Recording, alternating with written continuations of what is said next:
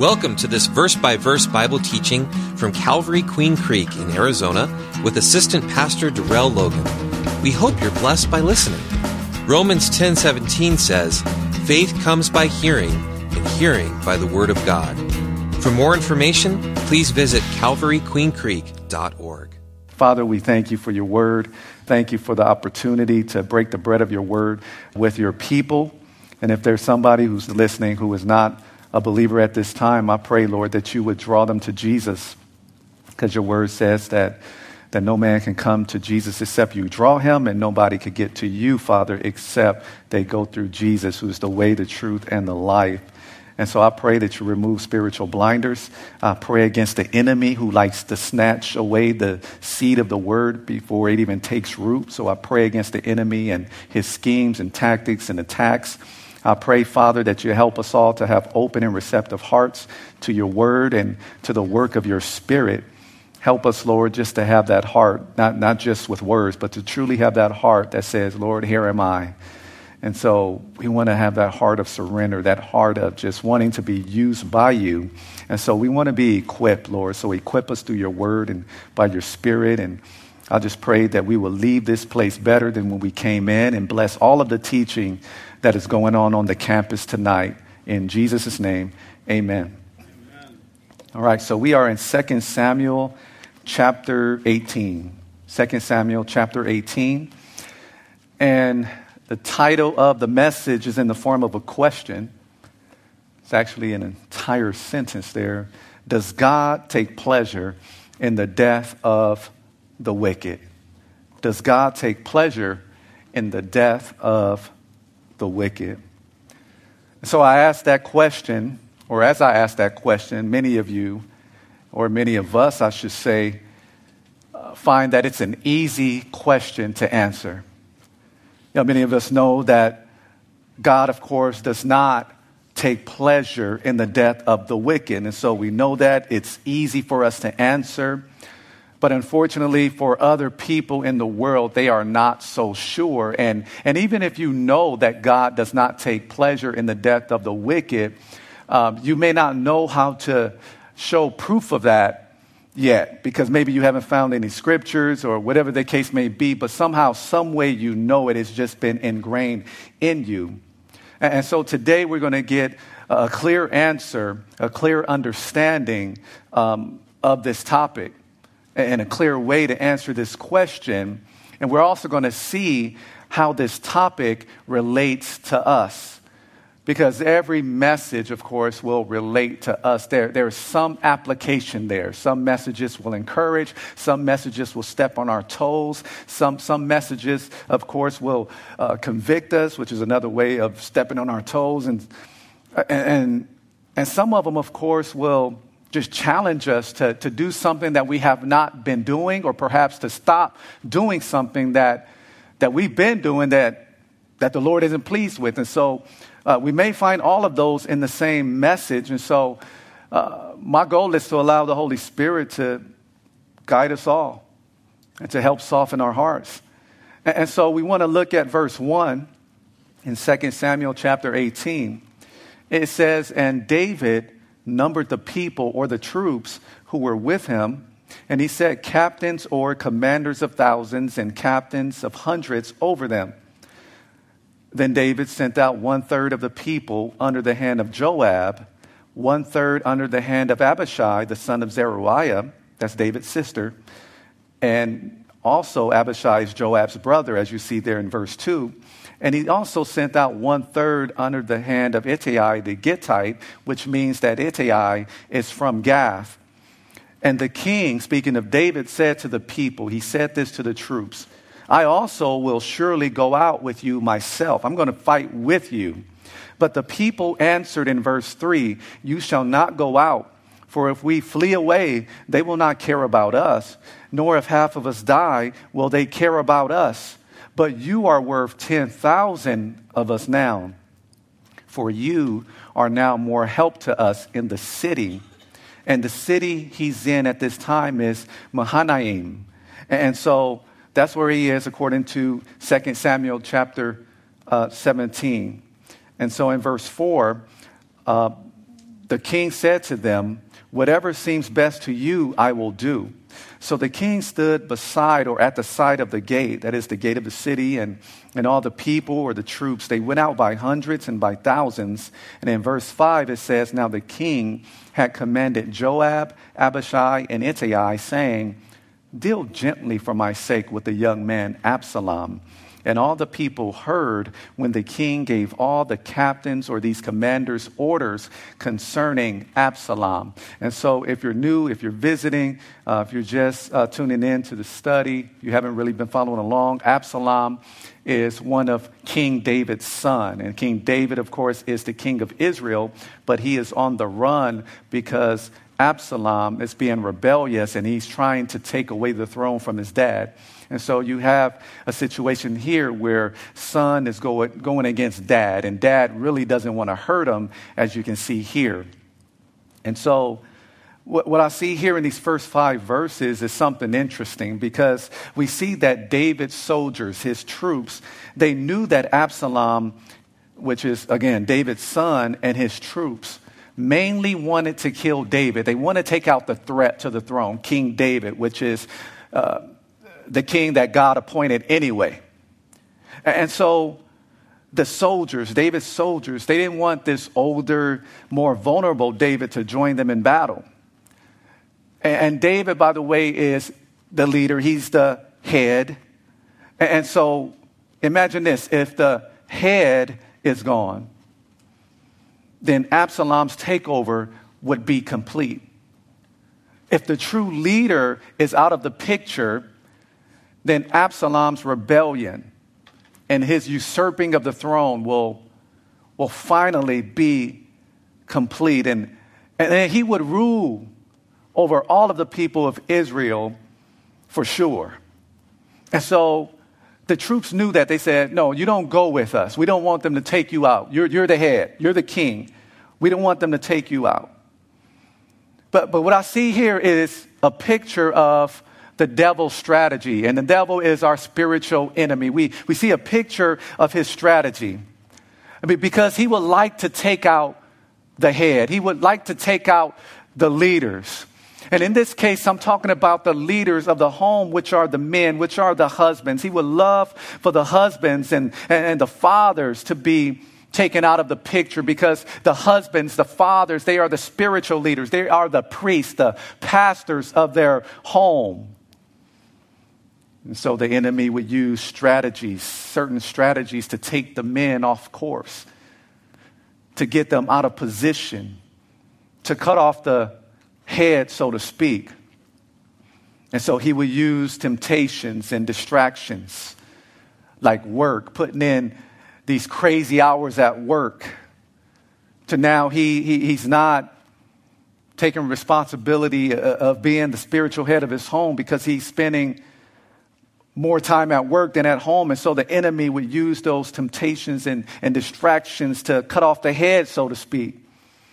He would use the temptation of pornography, hobbies, things like that. And you see, you see the strategy of the enemy is to cut off the head, the men. And so in the neighborhood where I grew up, of course, you know, South Central LA, right there in the hood of LA, as people would say. There were a lot of homes where the fathers were not present.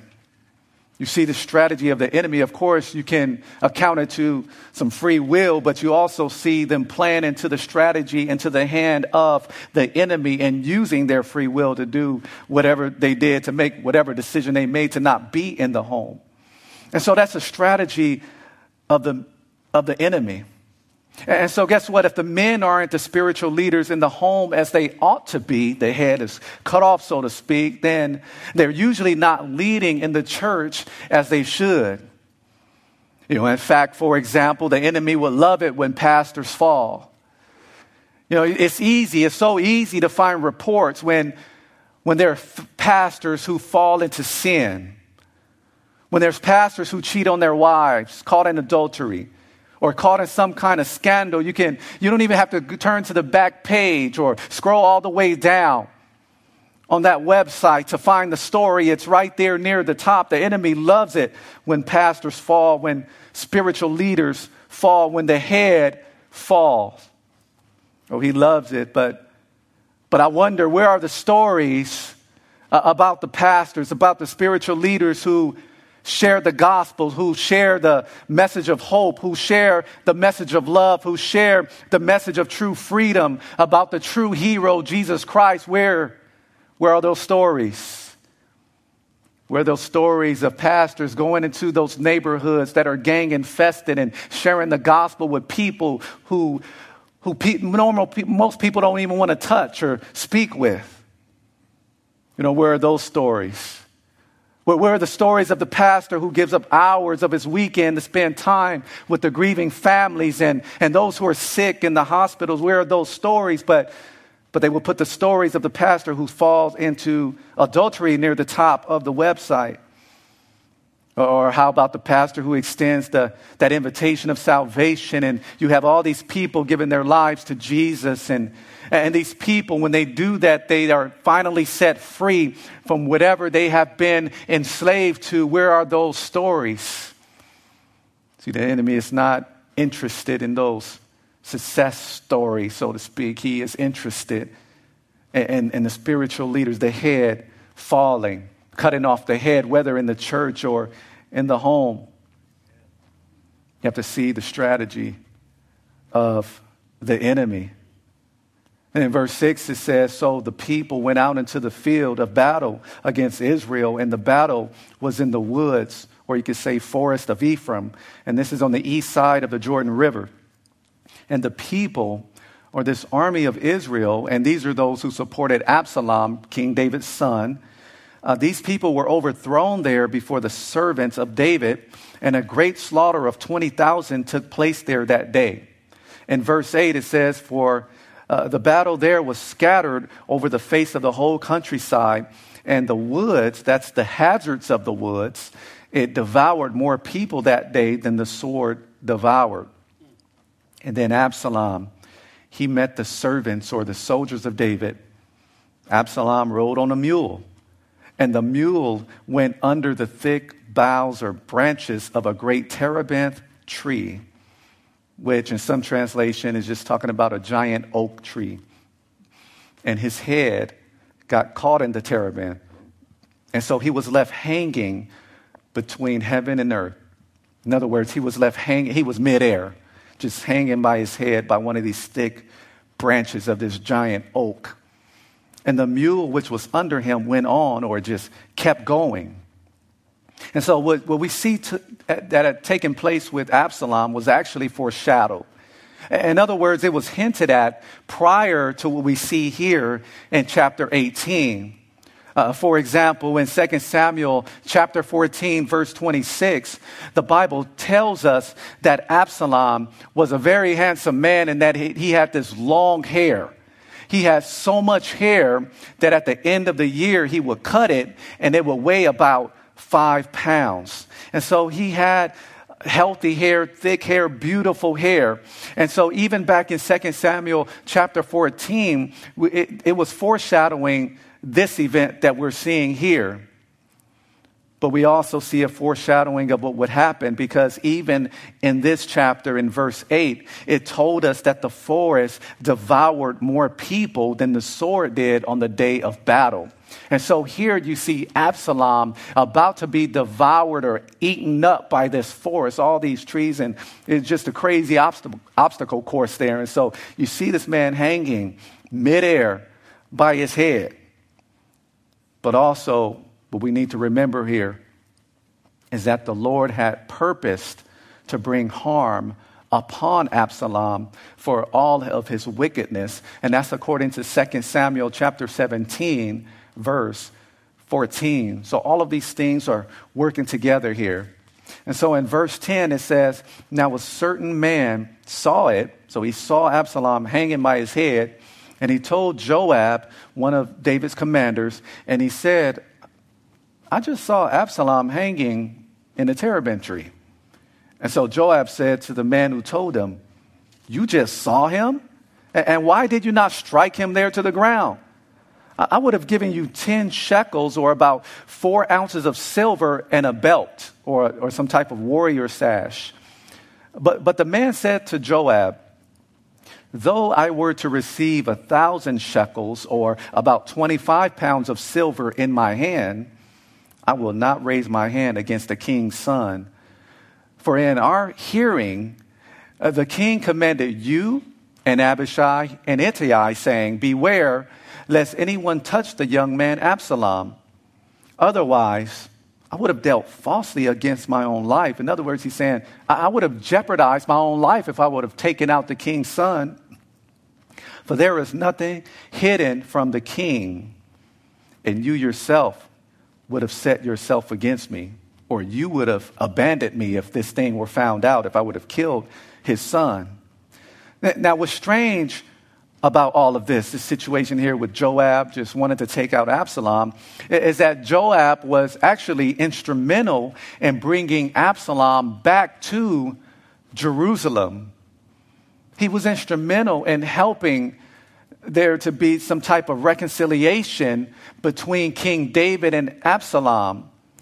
Because Absalom previously had escaped to a place called Geshur uh, because he pretty much murdered his brother Amnon because Amnon raped his sister Tamar. And, so Absalom let that build up, had him murder, and he took off to Geshur. And while he was gone, uh, Joab saw that King David was grieving, that he was really longing after Absalom. He missed his son while he was in Geshur for about three years. And so Joab was like, well, let me, let me try to orchestrate something and get him back to Jerusalem and help out in this reconciliation process between father and son. And so Joab was really instrumental in that process. So that's why it's kind of uh, strange that now Joab wants to take him out. He wants to kill Absalom.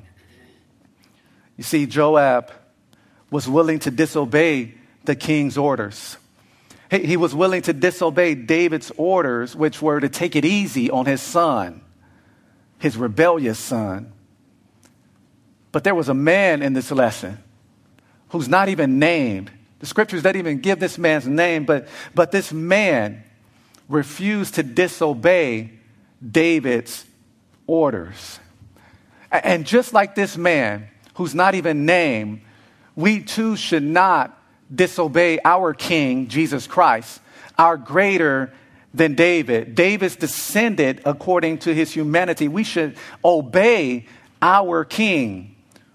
And there's a couple reasons we should obey our King, and we can find a couple of those reasons in this lesson here. First of all, we should obey our King, our greater than David, Jesus Christ, just simply because of what he said, because, he would, because of what he told us to do or not to do. We should obey him. And so this man, he heard what David had told his commanders, and David wasn't even talking to him specifically, but he overheard what King David said to them, and he was willing to obey. He was not going to kill David's son Absalom, even though he was rebellious, and even though Absalom was after King David and after the throne. But the second reason we should obey our king, and again, we find this in our lesson, and the other reason is that our king knows everything. He knows everything. He's, he's watching. He is omniscient, all knowing. That's all it means. He's all knowing. And, and notice in verse 13 how this man, this man whose name isn't given, he says, For there is nothing hidden from the king. So he said, Look, King David's going to find out. He's going to find out all of his stuff. But our king, he sees it all even before it takes place. He is all knowing. And so, those are a couple of reasons we should obey our king because of what he said and simply because he knows everything. We can't lie to him and get away with it because he saw us, he, he knows what's in our hearts. In verse 14, it says, Then Joab said, I cannot linger or waste my time with you. And he took three spears in his hand and he thrust them through Absalom's heart while he was still alive in the midst of the terebinth tree. So while he was still hanging, uh, Joab himself finished the job. And ten young men who carried Joab's armor, surrounded Absalom and struck and killed him. And in verse 16, it says So Joab blew the trumpet, and the troops, the people, they returned from pursuing Israel. For Joab held back the people. So the guy we wanted is dead, so no need of you guys, you know, going after the rest of the people of Israel. So he held them back.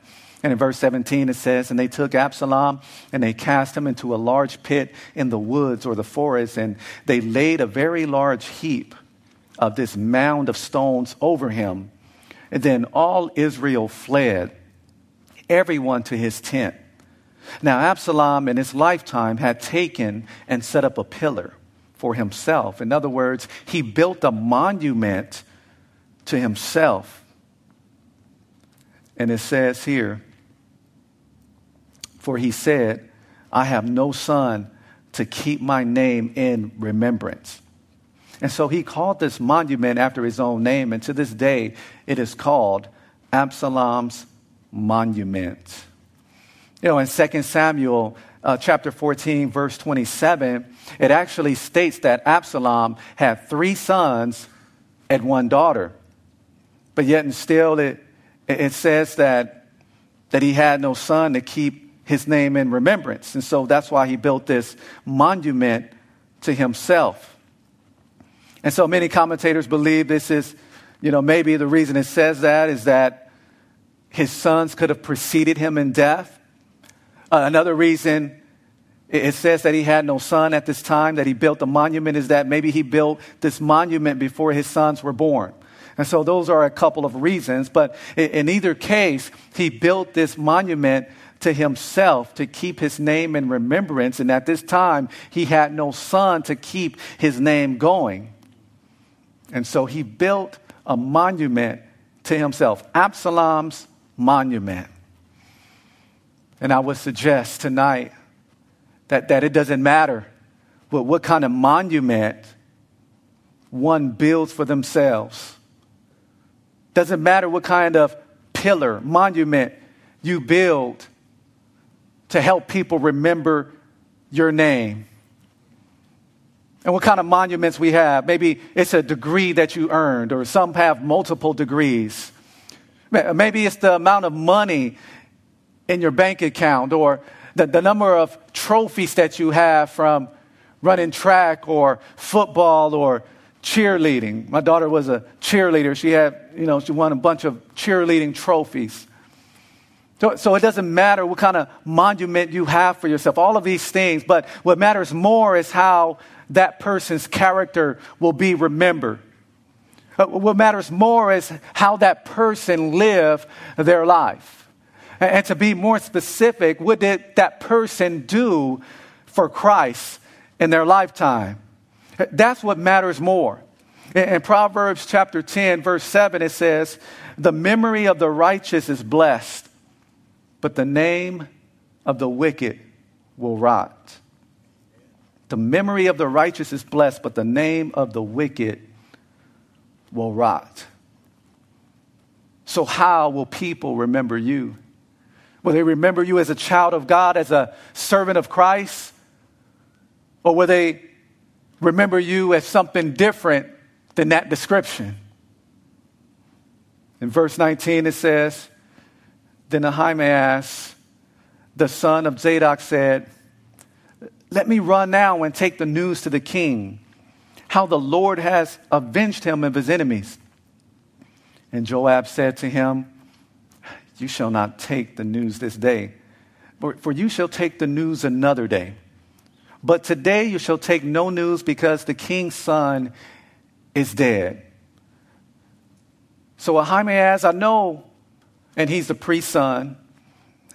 You know, I know you're used to taking news to David in this difficult time while, while David is in exile.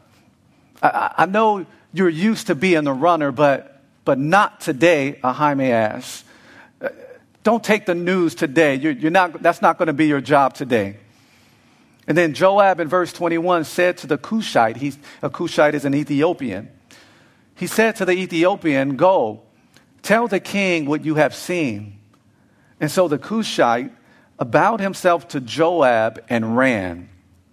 And Ahimaaz, the priest's son, the son of Zadok, said again to Joab, But hey, whatever happens, please let me also run after the Cushite, after the Ethiopian.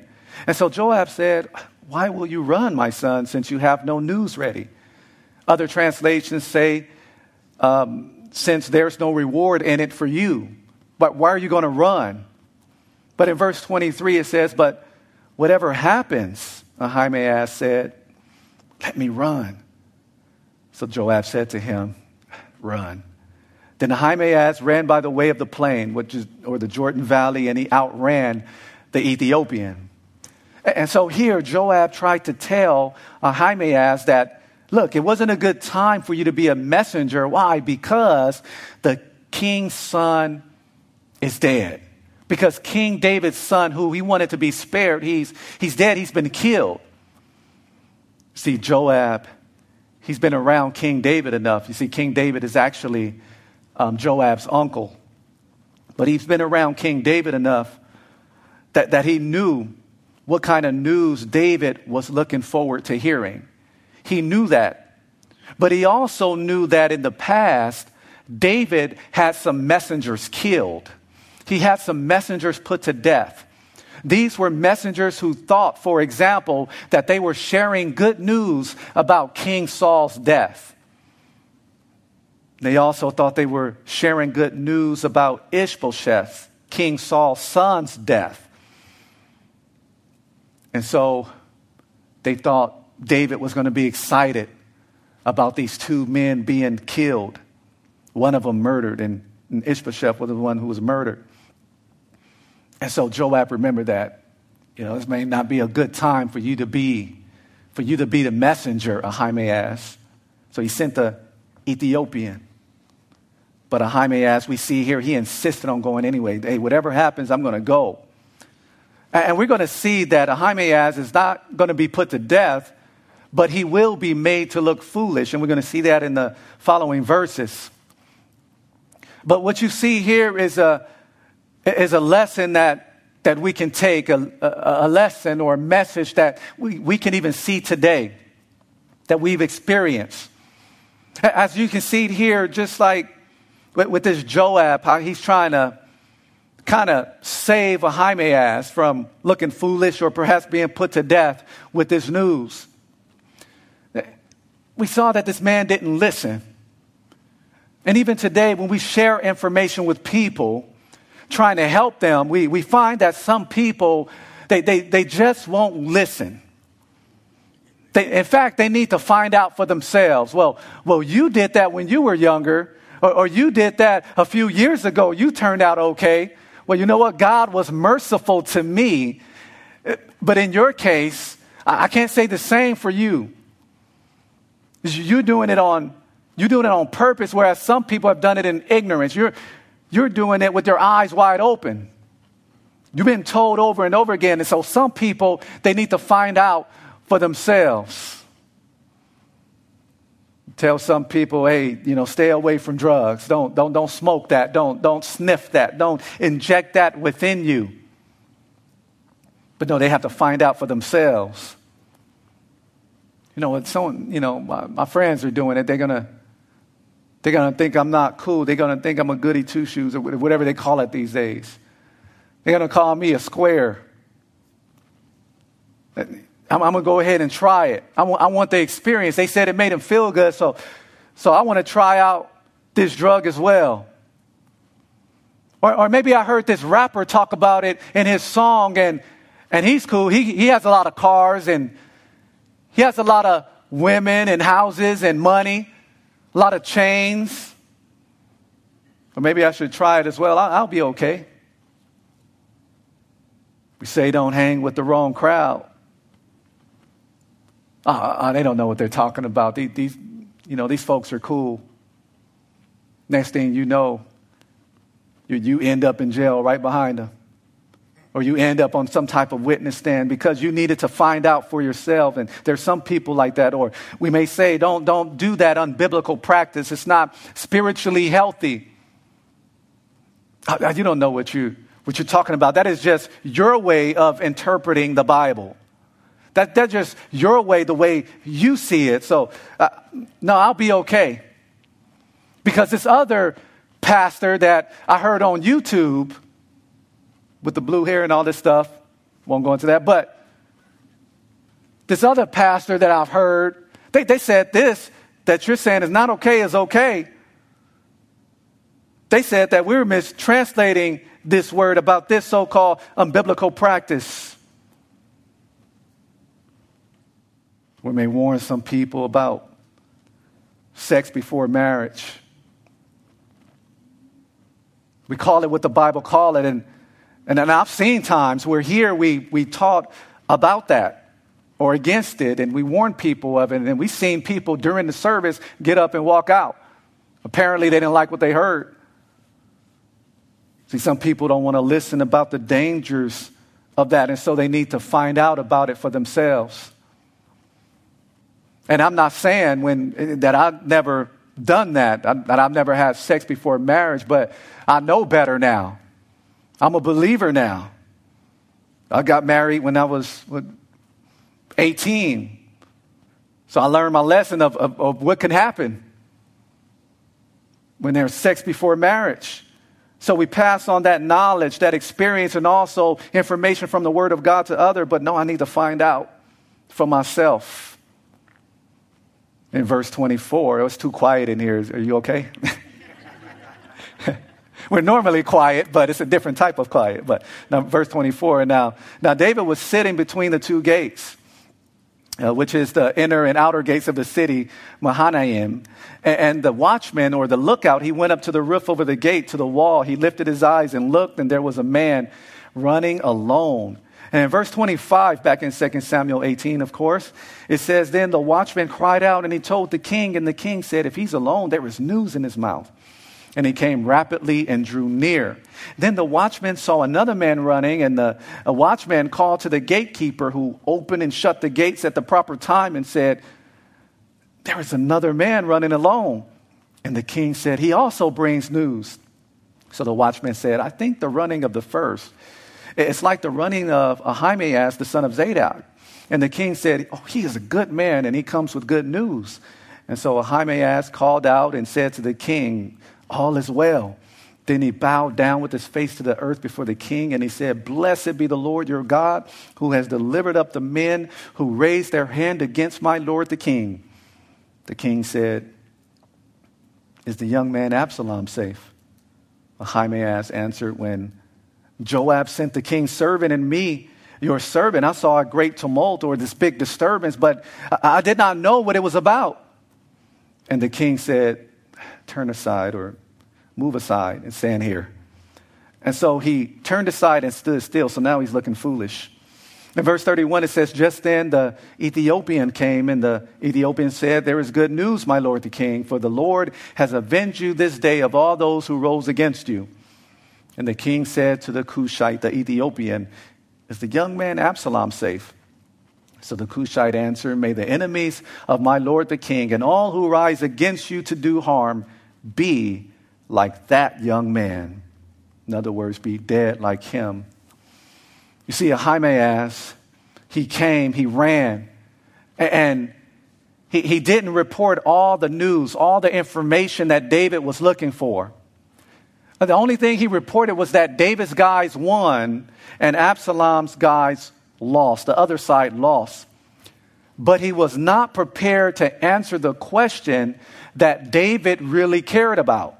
And so this is what Joab was trying to tell him. You're, you're not prepared. You're, you're not ready to give news, or at least this type of news. So he wasn't prepared to answer this question of whether Absalom is safe. You see, uh, knew the answer because Joab told him back in verse 20. He said, But today you shall take no news because the king's son is dead. And so Ahimaaz, the priest's son, Zadok's son, he knew the answer, but he could not bring himself to tell David that Absalom was dead. He was not ready. He was not prepared. He was not equipped to share the news. He shared the good part of it, but he wasn't prepared to share this news. And so he gave this vague answer. Well, I, I just saw this great tumult, but I, I didn't know what it was about.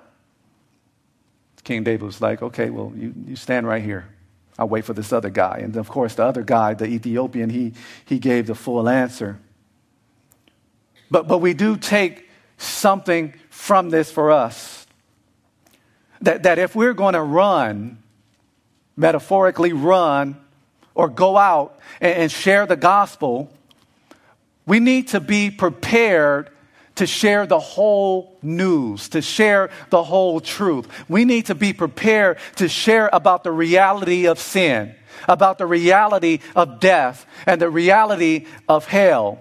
You see, people need to know what the Bible says about the condition of mankind, what we need to be saved from, as well as what Jesus did for us on top of, of course, the blessings that come along with being in relationship with Jesus. But, but some people only like to share about the blessings. Oh, yeah, Jesus is love. He's this cool guy, this great teacher, and you're going to be so blessed just being affiliated with Jesus. But, but, but what are you celebrating? But why do people need to have a personal relationship with Jesus? You can't, you can't really celebrate Jesus the way we, we, we should be. We can't really talk about the cross or be happy that Jesus went to the cross for us like we should be if we don't talk about sin, if we don't talk about death, if we don't talk about hell. We need to know that we've been saved from the penalty of sin. We need to talk about the fact that the wages of sin is death. We need to talk about the fact that without Jesus, we are on our way to hell. We need to talk about that. That way, when you start with the black canvas, the way you see it in the letter to the Romans, it starts off with this black, dark canvas. When you get to the bright part about what Jesus has done for us, oh, you become excited about that because you saw that, yes, the wages of sin is death but the gift of God is eternal life in Christ Jesus. And so it, it, makes everything brighter when, when you tell the whole story. Everything about Jesus brighter when you tell the whole story of what we needed to be saved from. And so if we're going to run to share the gospel, be prepared to share the whole story. And, and if you're going to meet in a building, and have church service. And, and, it's not for you because you're here. You, most of you attend here. But, but if you're going to meet in a church building and, and if you're going to have church services, and, and for this, I'm talking to church leaders and things like that. I'm, but I'm saying, uh, for those of you in that role, don't just teach that God is love and wants you to enjoy life. Don't just teach that God is love and wants you to live your best life now. No, no, you need to share that God is holy and that God doesn't save people so they can remain the same. You know, there's some people who say that they love Jesus, that they have a relationship with Jesus, but then there is no change. Well, is that really salvation? Well, well, I'm not the judge of that. I don't judge motives. We, we're not called to judge motives or to judge people's salvation, but, but we can see fruit.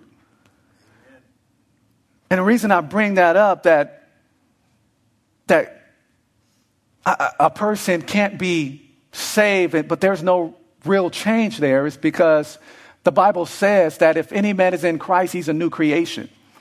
So, how can you claim to be a true believer but then stay the same? Because check this out when God truly touches a person's life, things cannot stay the same. You, you even seen that with something as simple with jugs of water. You know, when, when Jesus did his miracle with the water, that water did not stay the same. It, it turned to wine. You see, when God gets a hold of something, when God gets a hold of somebody's life, when he truly does that, when a person is truly affiliated with Jesus, they cannot remain the same. And so we need to share with people the whole story that yes, he wants to bless us. Yes, he wants us to enjoy life. Yes, he's a God of love, but also this is a holy God and he wants us us to walk in holiness. And also, He wants us to be changed and be conformed into the image of Christ.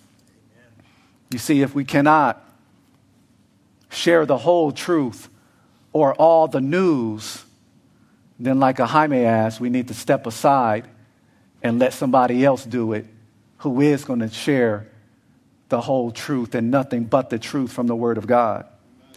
Then in verse 33, it says, Then the king was deeply moved. He was overcome with emotion. This is King David. And he went up to the room, the chamber over the city gate, and he wept. And as he went, he said, Thus, O my son Absalom, my son, my son Absalom, if only I had died in your place. O Absalom, my son, my son.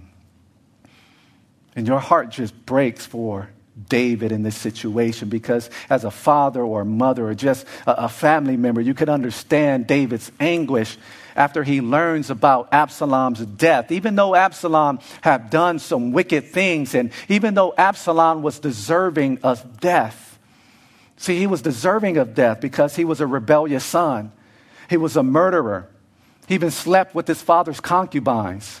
Uh, according to the law, he was supposed to be put to death. But even though he was deserving of this, though David's heart was broken for his son and he's grieved for his son, and we can understand that.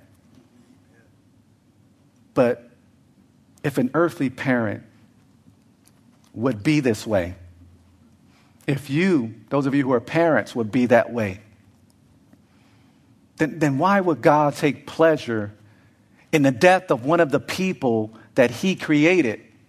Even though they're, they're evil, doing some crazy things, why, why would he take pleasure in their death? And so, what we see here in verse 33 is we, we see God's heart through David's heart. The Bible says that David is a man after God's own heart. And so we're, we're seeing God's heart through David's heart. We, we seeing what God's heart is like towards those he, he created, even though some are still in their wickedness, they're still in their sin. And, and so the scripture, of course, is clear. We talked about this even at the beginning of the study that God does not take pleasure in the death of the wicked. And, and what does that word wicked mean? It means evil or immoral.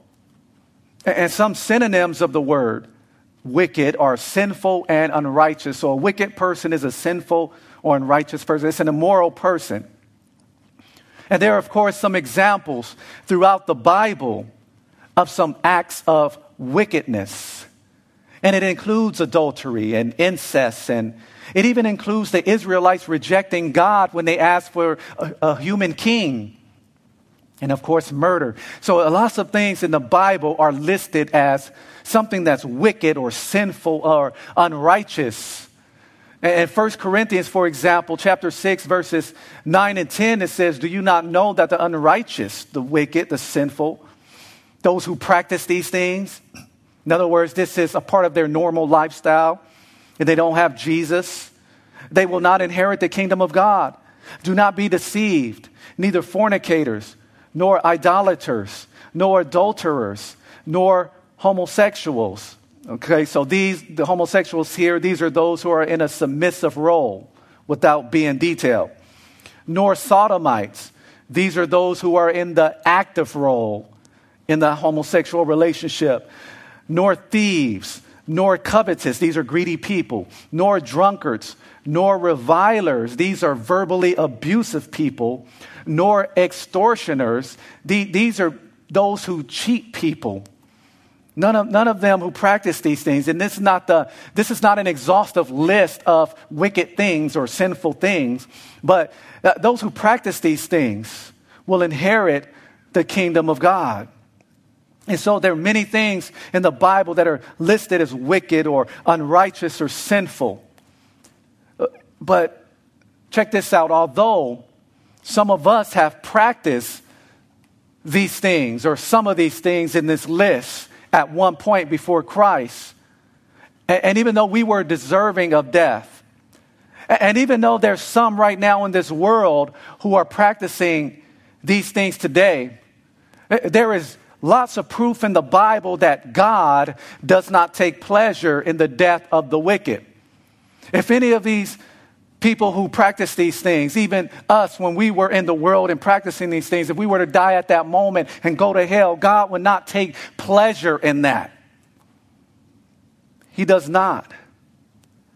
And once again, there is proof in the scriptures that he does not take pleasure in the death of the unbeliever or the wicked or sinful or unrighteous, whatever you want to call people who don't have a relationship with Christ. You see in Ezekiel 33, verse 11. Now, in context, this is talking to the nation of Israel. It says, Say to them, speaking to the house of Israel, As I live, says the Lord God, I have no pleasure in the death of the wicked, but that the wicked man turn from his way and live. Turn, turn from your evil ways, for why should you die, O house of Israel? And so in that verse, we see clearly how God feels about the death of the wicked. He does not take pleasure in the death of the wicked. Because when, they, when the wicked dies, when a person dies in their sin, when they die in unforgiveness, without a relationship with Jesus, they're going to spend eternity apart from Him in a place called hell, which was actually made for Satan and his angels, those fallen angels. But, but also, we see this in 2 Peter 3 9. It says that the Lord is not slack. He's not slow concerning his promise. His promise of what? His promise of the second coming, as some count slackness. But he's long suffering. He's patient toward us. He's not willing that any should perish. He's not willing that anybody should be destroyed, but that all should come to repentance. And so we see once again the heart of God through David as David is grieving for his wicked son. But here in this verse in 2 Peter 3 9, what we see here is God's perfect will for the sinner. This is his perfect will. Man has the opportunity to reject it or walk in God's perfect will. But then we see something else here. 1 John 4, verses 9 and 10.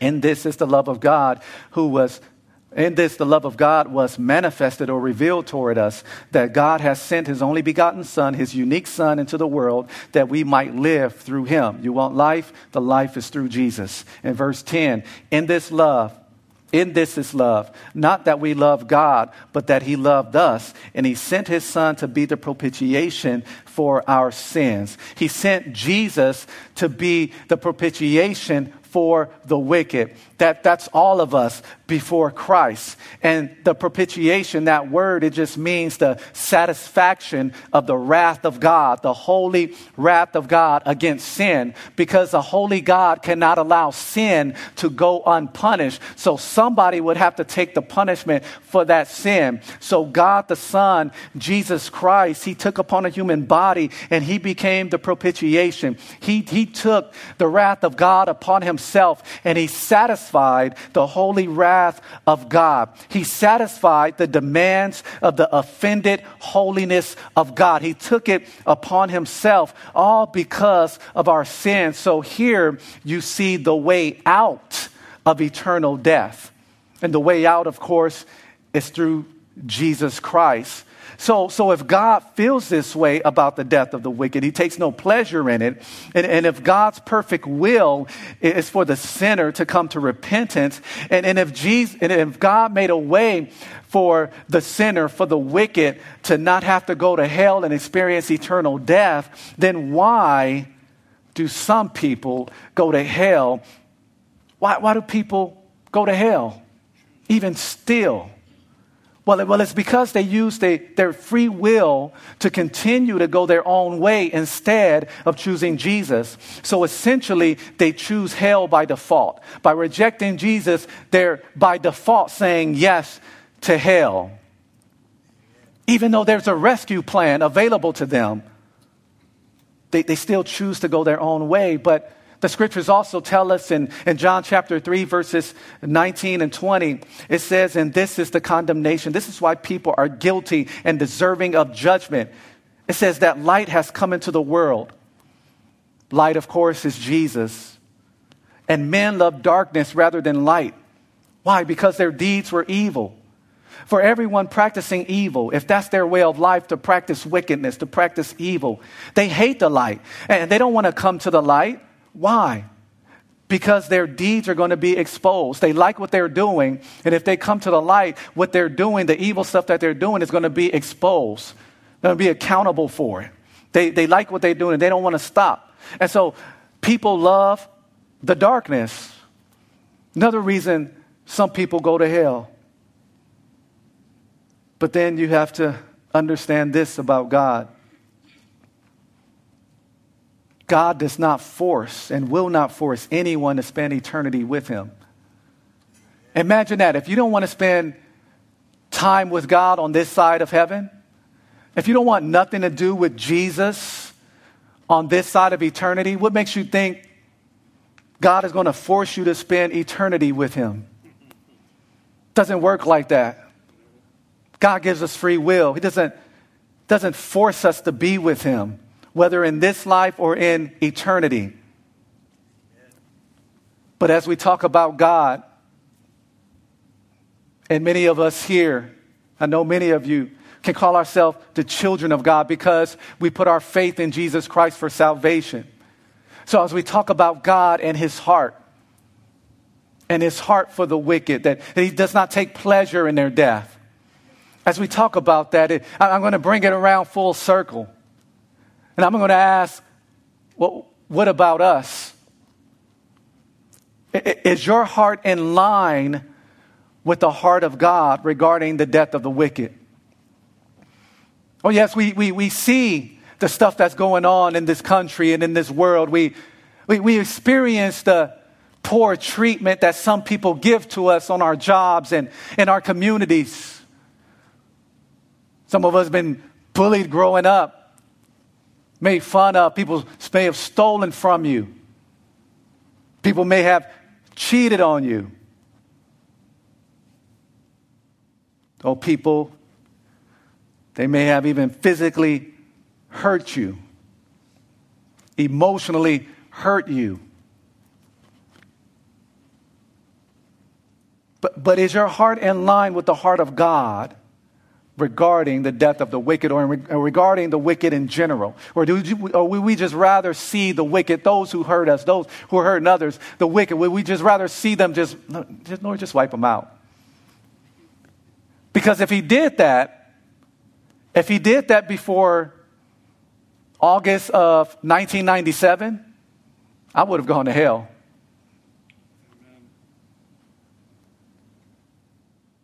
And some of you maybe have been recently saved. If he totally wiped out all the wicked, some of you will be going to hell as well.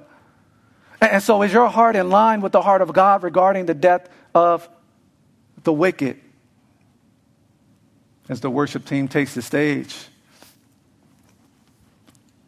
But, but here's the thing as we're talking about our heart being in line with the heart of God in regard to the death of the wicked, here's the thing because the major theme of 2 Samuel and even 1 Samuel that the Lord had placed upon my heart is reaching our full potential in Christ. Again, talking about spiritual growth, becoming more and more like Jesus, becoming all that God wants us to be, doing all that God wants us to do. So, as we talk about our hearts being in line with His, especially in regard to the death of the wicked or the wicked in general, I'm going to say this, and I'll, and, I'll, and I'll leave us all with this. What I want to share with you is that we know that we have spiritually grown and have become more like Jesus if we would rather see the wicked saved than go to hell. If we would rather see the wicked people the people who are doing crazy stuff now, if we would rather for them to hear the gospel, receive Jesus, and go to heaven, if we would rather for that to happen than for them to be wiped out in a flood or whatever the case may be, we would rather to, for them to go to heaven than for them to die, then you know you have grown. Then you know you have matured. Let's pray. Father, we thank you for your word. We thank you that you have not wiped us out when we were still in our sins. We thank you that you have been long suffering with us and help us, Lord, to have your same heart. Oh, we know that judgment is going to come. But before it comes, Lord, help us to be diligent about taking advantage of opportunities to share the gospel with the lost because you love them and you demonstrated your love by sending Jesus to die for sinners while they were yet sinners. And I'm personally am grateful for your mercy and grace in my life. And I know many of my brothers and sisters are thankful for your grace and mercy as well. And so, Father, equip us this week. Use us this week according to your will. Bless our week. Help us to be a blessing. Keep us safe, Lord, as we leave this place, but not your presence. Help us to have traveling grace in this weather and continue to transform us by your word and by your spirit. We love you, we thank you, we praise you. In Jesus' name, amen. Thank you for listening to this teaching from God's Word. If you have any questions, would like to request prayer, or want more information about our church and how you can experience the love and hope of Jesus Christ in your life, please visit calvaryqueencreek.org.